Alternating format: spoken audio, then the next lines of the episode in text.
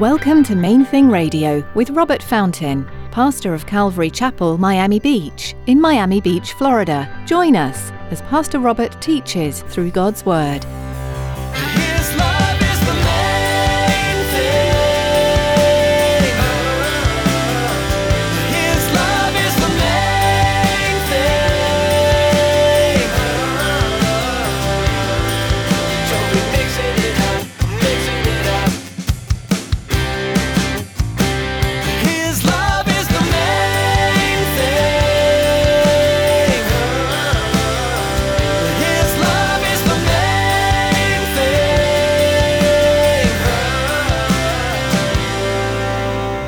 This to me is just astounding because think about it from the perspective of King Herod.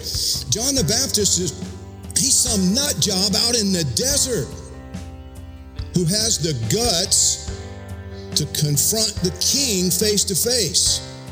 You can't marry your brother's daughter.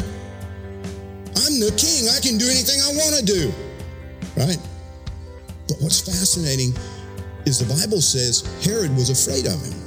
Staying firm in God's Word is critical to remaining in good standing with God. Today, Pastor Robert is going to show you examples from John and Herod in the book of Matthew. You'll get to see examples of one following God, even to the point of death, and the other sinning, even when he knew he shouldn't be. Stick around after today's message from Pastor Robert. I have quite a bit of information that I'd like to share with you our web address, podcast subscription information, and our contact information.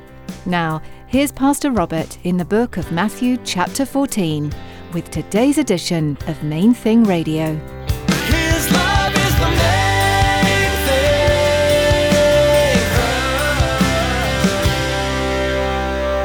A little more than a year ago, the world lost a great man when Billy Graham went home to be with Jesus.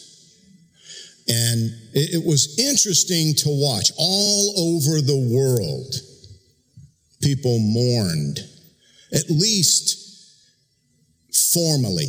You know what I mean? I mean, they at least pretended to grieve his passing.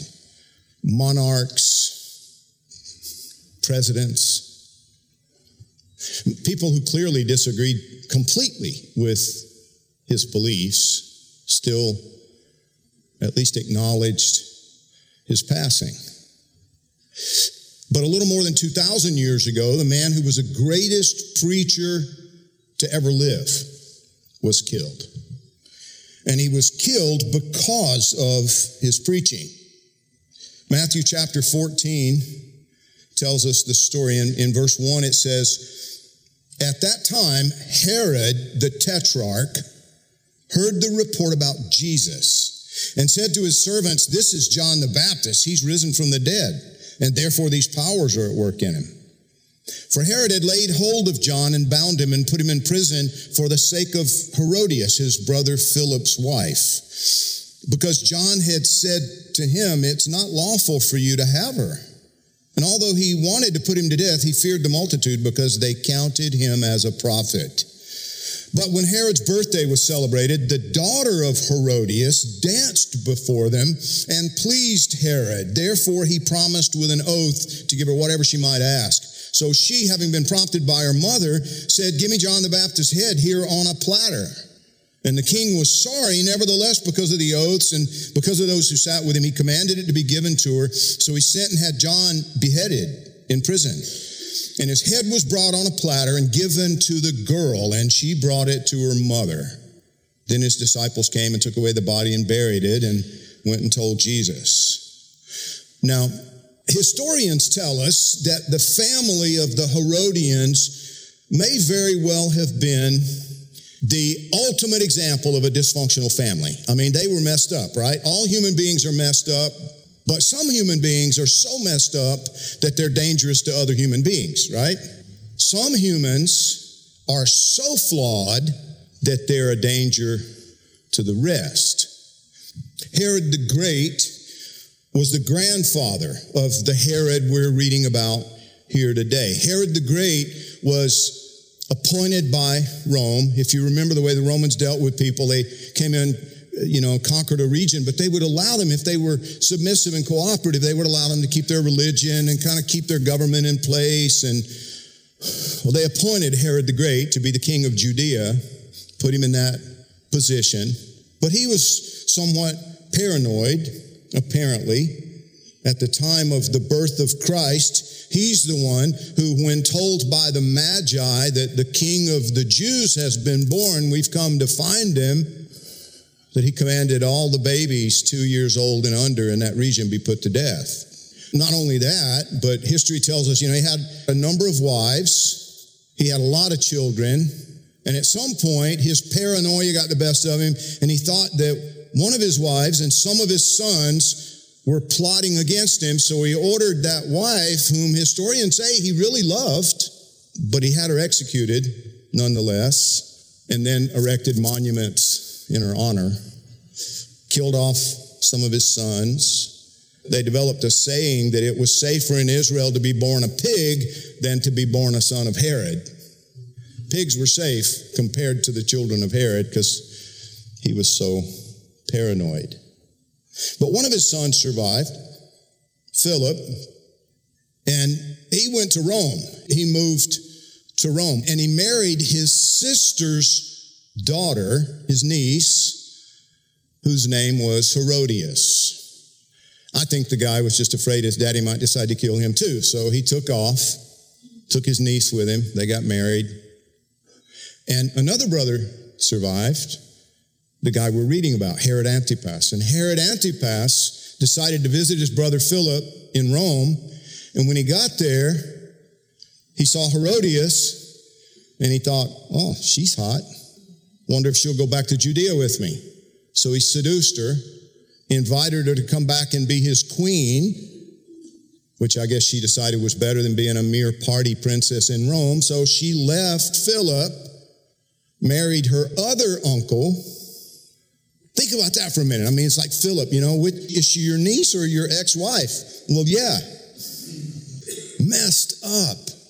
Messed up family. So Herod Antipas goes back. He brings Herodias with him. They get married. According to one of the other gospels, they actually were married in Judea, right? He takes the throne of his grandfather, Herod the Great. So now he's the puppet king in Judea. But John the Baptist is preaching out in the desert. If you remember the stories about John the Baptist, he ate locusts and wild honey and he, you know, camel's hair stuff. He was like only the basics, sleeping with the lizards and eating whatever he could get his hands on is kind of the general idea. Living on, you know, just the bare minimum. And he starts preaching against King Herod's behavior. What you did is not lawful. You can't just go take your brother's wife and marry her. It's adultery. You can't do that. So Herod arrests him, has him thrown in prison. Matthew says that Herod wanted to kill him, but he was afraid the people would riot if he did because they saw him as a prophet. And Mark gives us even more details. So I want to read that account, at least the first part of it with you. Mark chapter 6, verse 14 says, Now King Herod heard of him, talking about Jesus. King Herod heard of Jesus, for his name had become well known. And he said, John the Baptist is risen from the dead, and therefore these powers are at work in him. Others said it's Elijah, and others said it's the prophet, or like one of the prophets. But when Herod heard, he said, This is John, whom I've beheaded. He's been raised from the dead.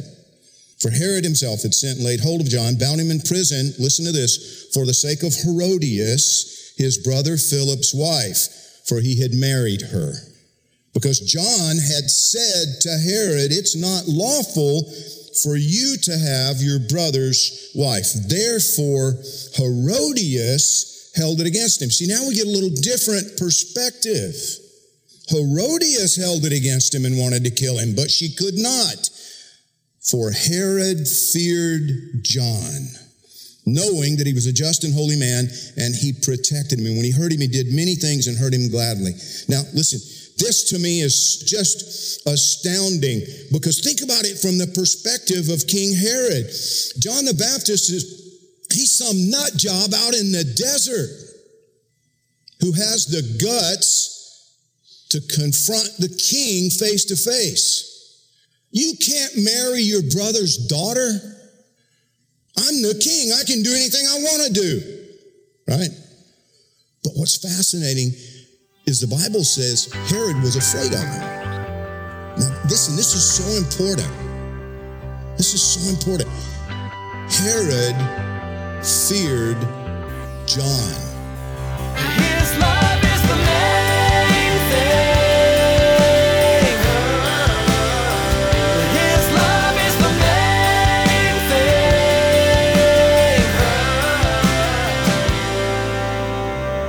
We're so glad you tuned in to Main Thing Radio today. We'd like to encourage you to continue reading God's Word daily, looking for the powerful truth and the promises that lie within its pages. There's always something to learn from the Bible, and we hope you'll make it part of your daily routine. If you'd like to listen to more of Pastor Robert's teachings from the book of Matthew, you'll find them at mainthingradio.com. You'll also learn more about this ministry and connect with us on social media. We also encourage you to subscribe to our podcast. Here's David to tell you more. Life these days moves fast.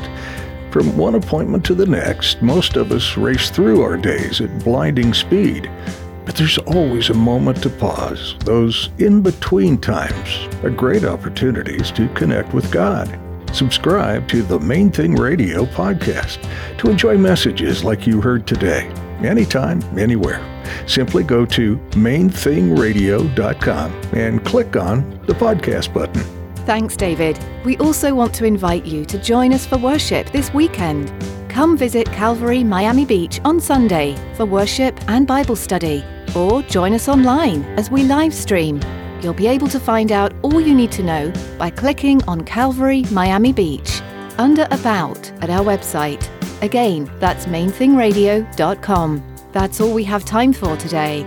Join Pastor Robert next time, right here on Main Thing Radio.